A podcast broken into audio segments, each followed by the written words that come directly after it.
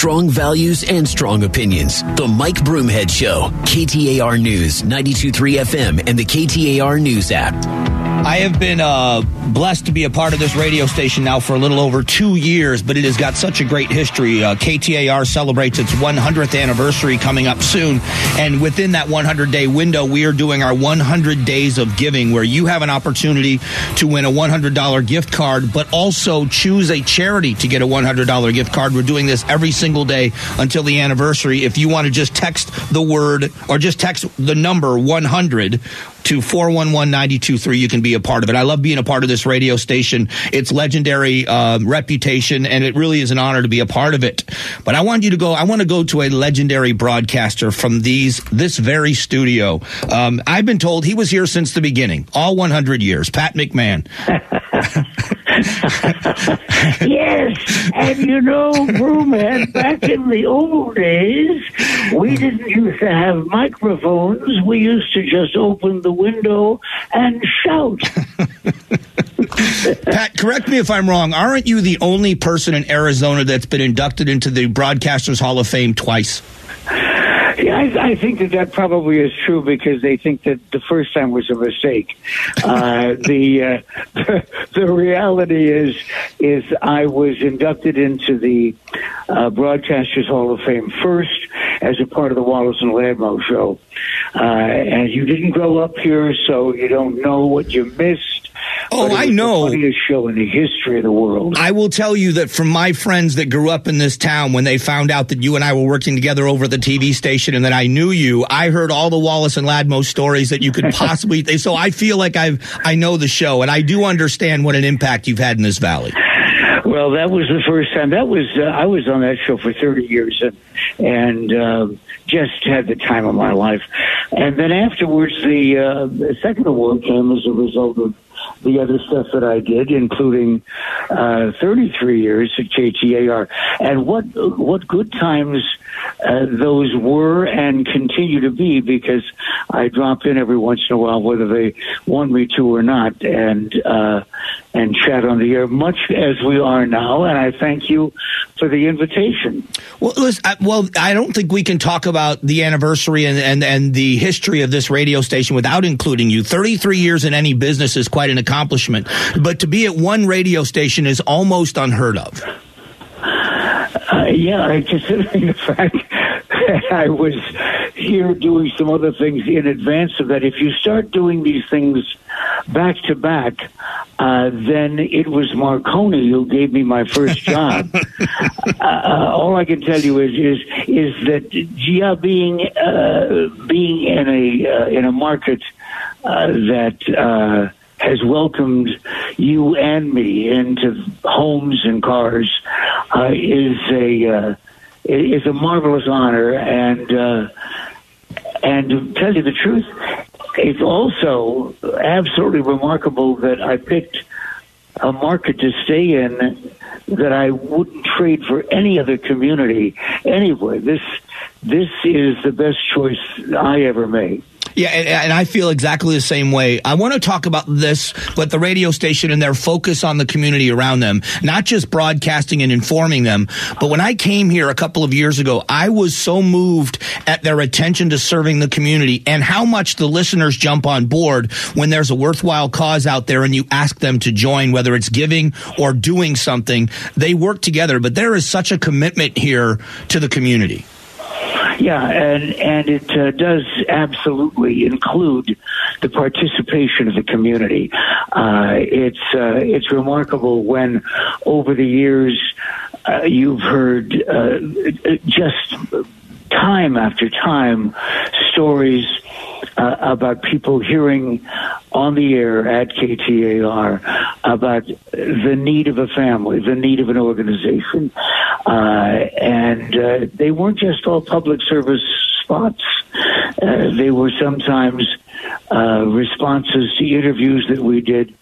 And uh, this, this town turns out graciously uh, for so many things, as you said, and how nice it is to have a radio station uh, that has a voice that people listen to and respond to. You're absolutely right. Besides that, we've had such good times, so much fun. I was just looking at a picture uh, that I think is going to be used in some capacity at KTAR uh, they were asking about uh, uh, pictures of folks that have dropped in, presidents and uh, recording artists and motion picture personalities. Uh, and one of the uh, one of the most respected people in our industry spent an hour with me on the air, Walter Cronkite. And after it was over, all he wanted to do know is is so how did I do? And he he wanted some kind of assurance from my producer Rosemary and me that we were pleased with his performance. Now, what was that? That had to be almost surreal to have what would be the, I would say, the George Washington of broadcasting in America, the one that everybody looks to, asking you for validation on an interview.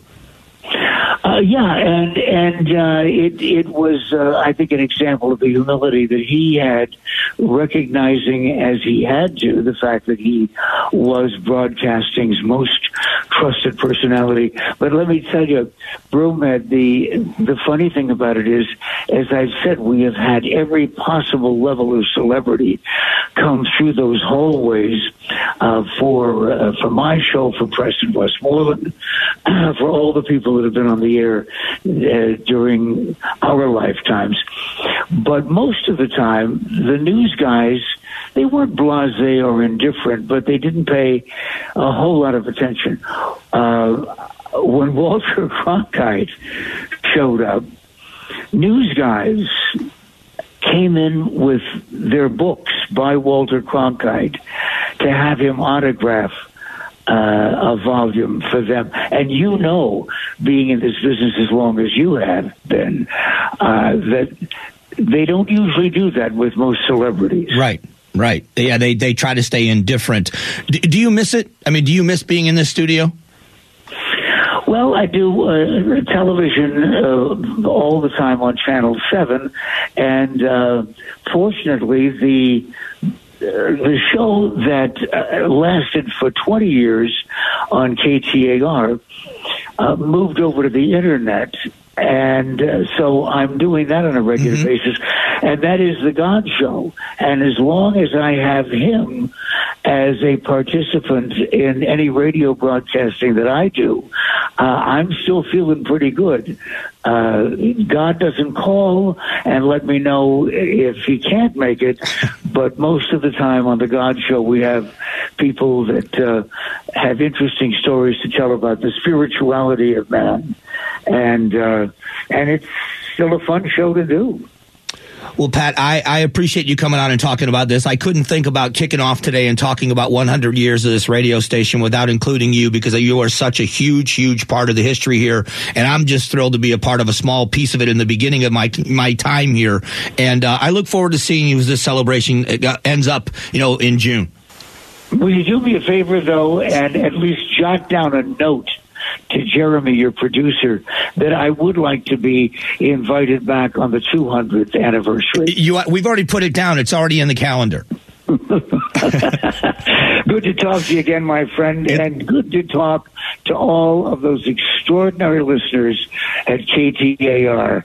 Uh, what a happy century this has been in the Valley of the Sun. Well, well said. Well said. Thank you, Pat. That is uh, Pat McMahon, legendary broadcaster from here at KTAR as we walk up to our 100th anniversary. Coming up in a moment, we get you caught up on the biggest news stories of the day. We call it Did You Hear This? Next. Strong values and strong opinions. The Mike Broomhead Show. KTAR News, 923 FM, and the KTAR News app. Been a very, very busy news day. Let's get you caught up. Did you hear this? Did you hear this? Broomhead's reaction to the hottest news stories. Yeah, and this uh, morning, Mike, you spoke with Richard Nungesser, a Valley resident who heads up Bread of Life International. They're helping Ukrainian refugees who are fleeing to Poland and Moldova. Right now, he's on the Poland Ukraine border. You asked him if those refugees feel safe once they cross over. Yes, in fact, I was just at the, the crossing border, and there was a, a grandmother with her grandchild just walked across, and right next to me, as soon as they crossed the border, you can just see on her face, and you can just hear this whole sigh of relief. My question to you, Mike, is do you think there will be a Ukraine for for those refugees to go back to once this is over? I don't know, and that's what's so hard about this is the Ukrainian people are not going to give up the fight, which means they are not going to throw down their weapons and walk away and leave the cities as they are. If they want to take over Ukraine, they're going to have to destroy Ukraine. They're going to have to destroy the buildings and the people, which lends itself to the question, what is the end game for Vladimir Putin because he is not going to be taking over a country that is going to do anything for him. It's going to be a liability that they're going to have to rebuild. And so I don't know what's going to be left for refugees to go back to, just like when we saw the Syrian refugees leaving that country. Let's just hope this doesn't last as long. Police have arrested 28 year old Devonte Thornton, who allegedly opened fire on two Phoenix police officers early yesterday in Phoenix. Uh, one officer was struck by a bullet in the wrist, the other hit by glass fragments. Chief Jeri Williams says this was the seventh officer shot this year and the 12th who was hurt. And we're only two and a half months into this year. This cannot become our new normal. Aside from the people who are actually carrying out the attacks on, on these officers, who blames responsibility for what's happening? Well, I right just now? think uh, well, the responsibility falls squarely on the shoulders of this guy, um, this Devonte Thornton, uh, who, by the way, had a, a conviction and a four-year sentence to prison in St. Louis for uh, illegal weapons charges. So this is someone uh, not unfamiliar to illegally using firearms. Um, the, but the blame falls squarely on these criminals. But what we have to do is we have to empower the police. We need more police officers, better equipped, and they need to know they have the backing of the city. So I would say if we want to turn the tides on the criminals, we have to stop making the criminals the heroes and stop making the heroes the criminals. That's the best path to getting us back to where we need to be with safer streets in our own community. You are listening to Did You Hear This? We do it every day at this time. So let's get you caught up on the rest. Yeah, we haven't heard as much about COVID in recent days and weeks, but that doesn't mean we can start ignoring it, at least not if you believe the CEO of Pfizer. He was asked this weekend if a fourth booster is needed. It is necessary a fourth boost right now. The protection that you're getting from the third, it is uh, good enough, actually quite good for hospitalizations and deaths. It's not that good against infections, but doesn't last very long. So he does say a fourth booster is needed. So what is your over under on the number of booster shots we're going to be told that we need? I don't know. I, I thought three was enough. Now they're talking about four, and I, I don't know the answer to that question. And again, before I make any decisions about any more boosters, I'm going to the doctors that I trust. I'm going to ask them what they believe about this. Um, we know that the flu shot is an annual shot. It's for different strains of what they believe is going to be in your community. Is that what we're going to end up with here? Because we're hearing from people now that that's the direction that COVID is headed. That there's going to be more of a seasonal time. But in order to stop infections, they want to have another booster. So we'll see. Is it going to become an annual booster? I don't know what the information says about it yet, and I guess we're waiting to find out. All right, let's uh, hit the gridiron, Mike. Over the over the weekend, the Arizona Cardinals re-upped with tight end Zach Ertz. Sides are now finalizing a new three-year contract on the eve of free agency that keeps him in Arizona and keeps Ertz among the 10 highest-paid tight ends in the NFL at the age of 31. And then today, we learned the Cardinals are giving running back James Conner an extension. So, how important for Kyler Murray and this offense is it to bring those two guys back? I think it's huge. I think the more weapons you give them, especially the tight end game and the the ability of Zach Ertz to block and to catch the football and then yards after the catch adds another weapon for Kyler Murray. And you can keep defenses honest. You can keep the linebackers honest for half a second with a great running back. So they've got all the tools. I wonder now what message this sends to Kyler Murray's camp. All the pieces are in place. We are seeing what happened with Russell Wilson going to Denver, with uh, Aaron Aaron Rodgers staying in Green Bay, Tom Brady going back to Tampa. Does Kyler Murray understand he needs to play his butt off to earn the respect of the league and earn the respect of everybody else instead of there having these gaps at the ends of the season? It's not his fault solely, but is that what they're looking at in his leadership role? Or does he demand that he get a contract extension before he does anymore? And that's going to be a big thing for the Cardinals this year because they have all the talent in the world. Yeah, it's hard to hard to believe and look around the NFL and see what's happening and not see that there's a bit of gamesmanship going on between the Cardinals and Kyler Murray. In the end, I think both sides want to come to an agreement. What will that agreement be and when? That's a big issue for the fans, and I'm anxious to see how it all plays out. What we're going to do in a moment, a moment is talk about inflation. There is now warning signs out there of another shortage. This one could be directly because of what's going on in Ukraine. And I'm going to tell you what that is and why and what uh, the American people are saying about what their government is and isn't doing. It's a very interesting study. So we're going to talk about that coming up here in just a moment.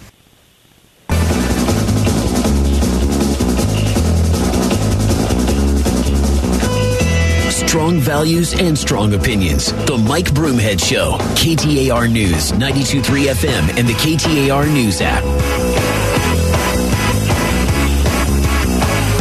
Hey, thanks for being here. Um, yet another shortage looms over the Biden presidency is the headline. Amid uh, amid record high inflation and gas prices, Americans may soon have another economic crisis to worry about at the dinner table: a wheat shortage. So uh, they talk about Ukraine uh, blames what Vladimir Putin is doing on the high gas prices, but now with Russia and Ukraine responsible for import, exporting more than one quarter of the world's wheat supply, shoppers in the U.S. may start to feel that as well it's just one of the indicators of the how important all of these policies are, how important all of this is in a response to what's happening in the world. I will I keep seeing this pop up on social media. And I don't know if it's a politically motivated thing or if people are just trying to be nice. I don't know. But they say, I'm going to be thankful that I have a car and I'm going to be thankful for this and I'm going to be thankful for that. And I'm thankful that bombs aren't being dropped on me. And it, and it basically is saying that we should be more grateful and not complain about high gas prices and not complain about inflation because you could have it worse. Well, it's very obvious that the people of Ukraine and the surrounding region where refugees are being taken in have it much worse than we have it here in the U.S. There's absolutely no doubt about that. I have always been grateful for this country. I, I, I was something that was ingrained to me as a young person, being patriotic. That I, I love this country. It is, and my family's made a huge sacrifice. My brother gave his life in this country. My mother lost a child, um, and so you know I know what that sacrifice feels like. I've always been thankful for my country, but that doesn't mean that my complaints about uh, overwhelming inflation are not valid or shouldn't be heard.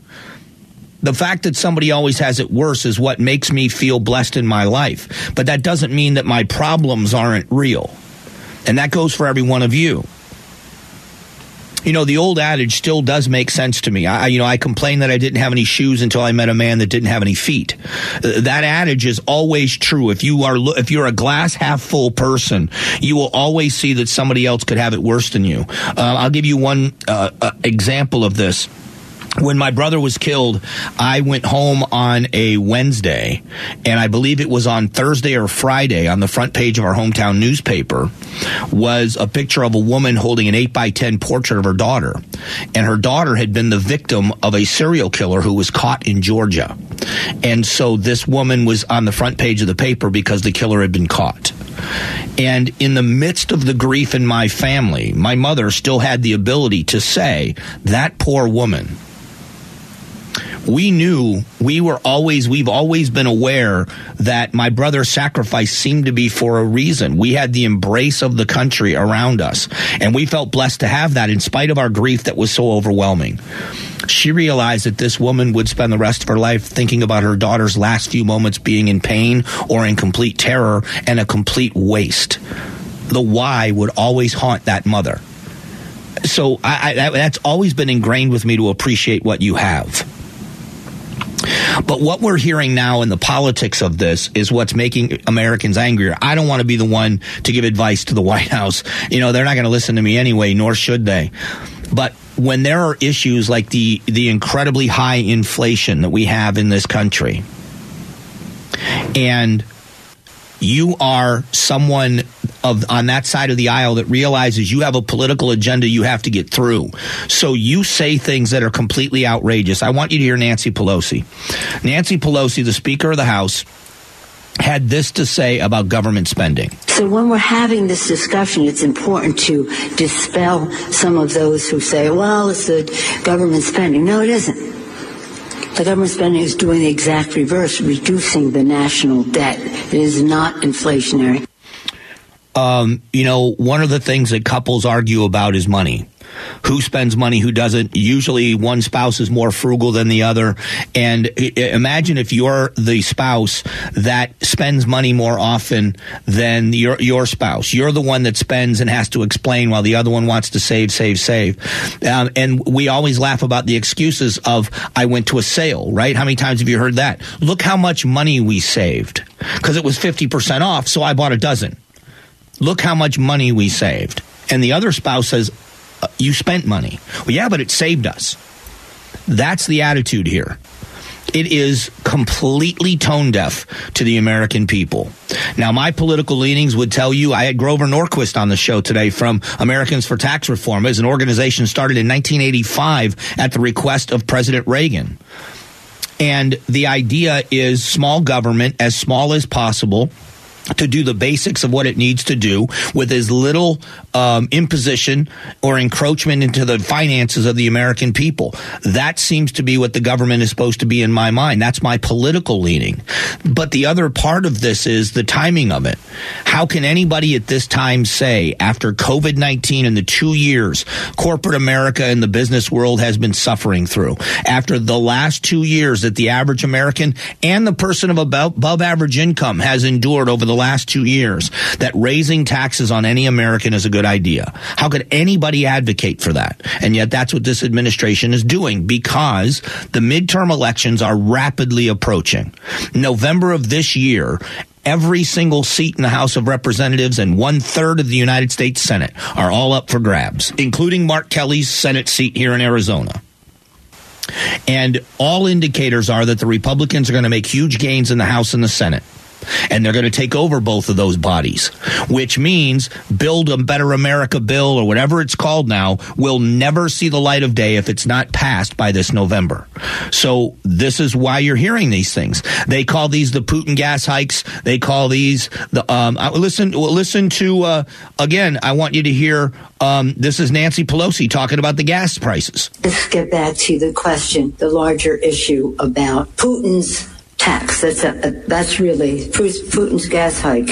That's his gas hike. This uh, so much of this uh, increase in the gas tax, uh, the gas uh, price started uh, uh, weeks leading up to what happened there. Okay, that so that's she said that's Putin's. Here's the president of the United States talking about gas prices and inflation. I'm sick of this stuff. We have to talk about it because the American people think the reason for inflation is government spending more money. Simply not true. Make no mistake, inflation is largely the fault of Putin. They're saying it's Biden's gas pipeline. By, Biden said he's going to stop the Keystone pipeline, and I did. And that's the reason prices went up. Folks, let's get something straight here. The Keystone pipeline was two years away and had been 2% finished. Give me a break. when you have the ability to pump more oil and you don't, when you've stopped fracking, we could go back and play the countless times that he said he was going to end fracking and there were going to be no more subsidies. Not only that, the financing of exploration. They're going after anyone who is investing in financing of exploration for fossil fuels. So they are absolutely on the assault against the fossil fuel industry. You can't have it both ways. But what's more important than anything else is you look at who this is affecting. The working class Americans. I saw a story today that non-white voters are being impacted more by inflation than white voters. And I hate when things are broken down on racial lines, but let's call that true for a moment because that's what the American public loves to read about is how things are not just unfair, but unfair to other people, which makes it even more unfair to other people. Let's talk about that. Aren't these the very people that this administration claimed that their policies were going to make their lives better? Their lives are worse. So you jack up gas prices by virtue of your assault on fossil fuels, and then we have a war breakout between Ukraine and Russia, and you can't do anything about it. And you can't do anything about it because your policies against fossil fuel conflict with what you would need to do to mitigate some of the damage. I don't think there's one expert out there that is saying that all of the price increases in gasoline and fuel prices and everything else are 100% Joe Biden's fault. I certainly haven't, and I don't like anything about this administration's policies. But I can point to you specifically in the areas where this administration hasn't done anything to mitigate the damage that's coming. And that's what the American people are upset about. That they are not being heard and there hasn't been a shift in policy at all. At all. I want to close it out talking about a very big, important story in the city of Phoenix and a new update about a, the two cops that were shot at over the weekend. It is a harrowing story when you hear the truth. We'll tell it next.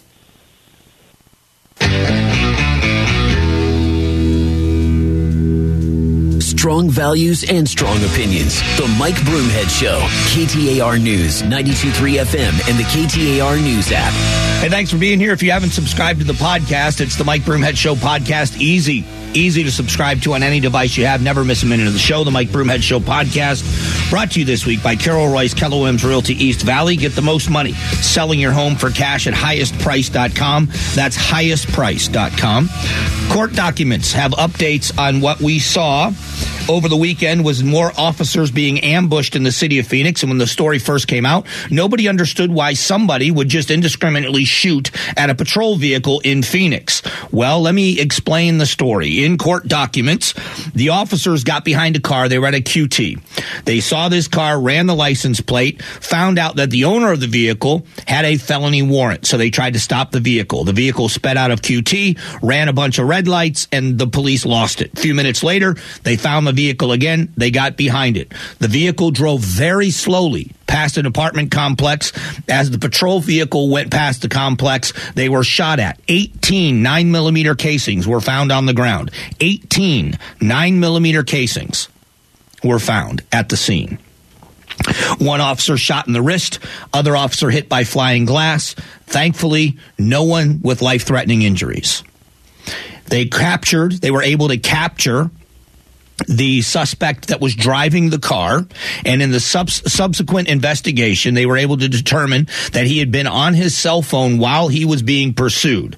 They ran that phone number. They found the address of the older brother, his older brother, whose name, the older brother's name is Thornton. His first name is Devonte, Devonte Thornton. And I have uh, Mr. Thornton's criminal record out of St. Louis, Missouri on 12 4 of 2015. He was sentenced to four four years in prison for unlawful use of a weapon. So he's already been convicted on weapons charges. And so the investigation was they found the brother's address.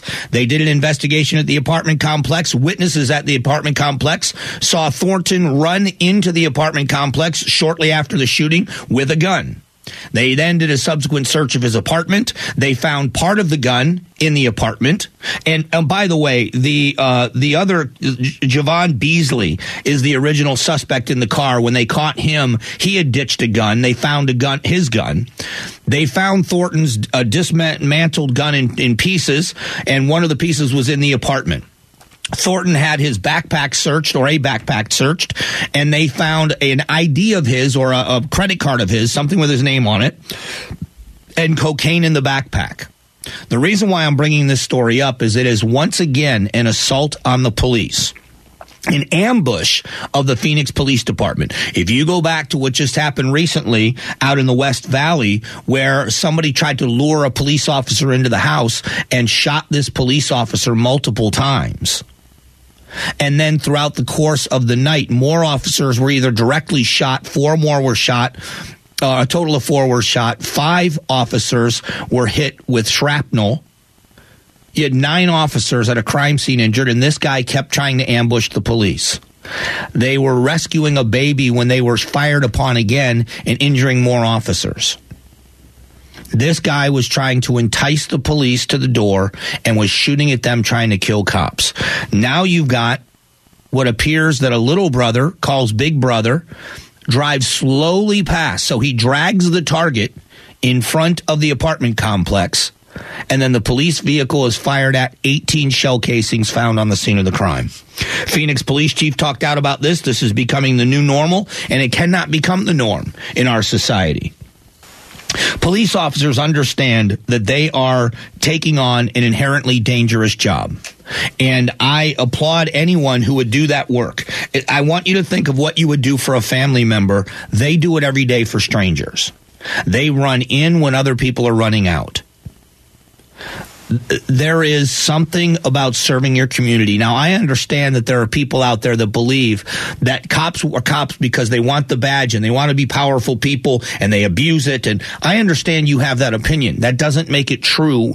And what it means is there has to be something done about the reputation. I have, I, I agree with that 100%. But what we cannot do is have cities, and I live in the city of Phoenix, and I will work as hard as I can to change the attitude of the city council. If the city council doesn't rebuild the police department, if the city council doesn't reassure the Phoenix Police Department that they have their back, and that they will get rid of bad officers, but they will make sure that the community realizes the vast majority of that agency are good people that do a very dangerous job, then they'll be replaced on the city council. Period. End of story. We can argue politics. That's not politics the defund the police movement and the anti-police attitude in this country has put a target on cops and it's made the villains heroes. And we have got to reverse that we have got to reverse the crime wave in the U.S., and that's how you do it with good men and women that are willing to stand in the gap. So that's the update on the story. You're going to get more of it here on the newscast, I'm sure, and throughout the day. And if you go to KTAR.com, social media users at Broomhead KTAR on Twitter or Mike Broomhead, all one word on Instagram. That's how you can follow me outside of the show. It's a great week. I'm hoping coming up. Hope yours is great. Till tomorrow. God bless.